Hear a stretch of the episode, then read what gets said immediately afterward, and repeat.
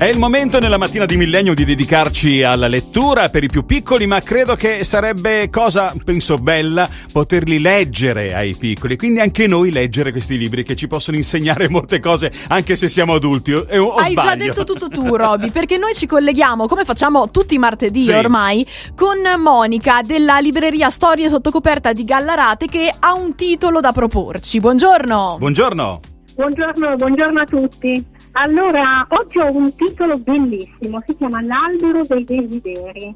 È un um, romanzo molto molto bello, scritto da una bravissima scrittrice di grandi ehm, fantasie, insomma romanzi di fantasia, eh, molto molto bello. E parla di questo albero, di questa quercia secolare che è proprio in mezzo al villaggio, in mezzo a due case, una verde e una azzurra. E lui conosce la quercia, conosce tutti gli abitanti del, del villaggio ed è, mm, insomma, gli alberi dice, perché il libro è scritto proprio dall'albero, dal punto di vista dell'albero, e dice difficile parlare con gli alberi perché noi non siamo grandi chiacchieroni, oltre che il fruscio e qualche eh, rumorino di qualche animale Sì. che abita con noi, effettivamente non c'è molto.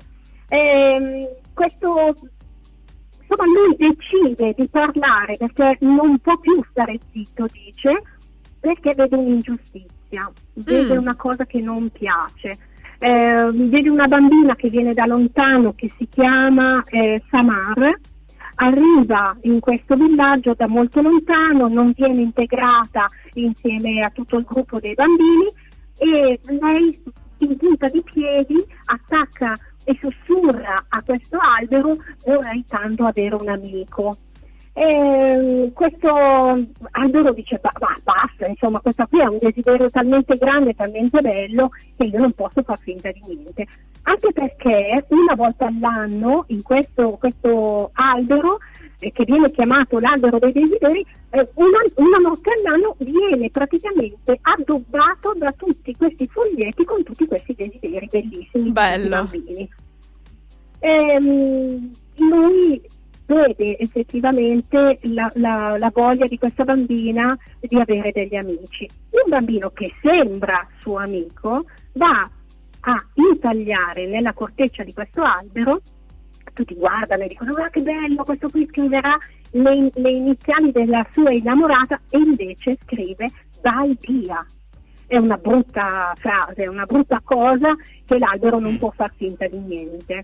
Ehm, comincia a parlare, anche parla proprio con Samara e dice guarda non ti devi preoccupare, eh, vedrai andrà tutto bene, la rincuora, cerca di farla star bene, Beh, per farla non vi racconto tutta la Esatto. Sì, sì. esatto, però ehm, alla fine eh, vogliono tagliare l'albero perché questa frase eh, scritta e intagliata sul legno non si può assolutamente tollerare e i bambini del, del villaggio, proprio nella, giorna- nella notte dei desideri, attaccano tutti i loro bigliettini con scritto stai qui.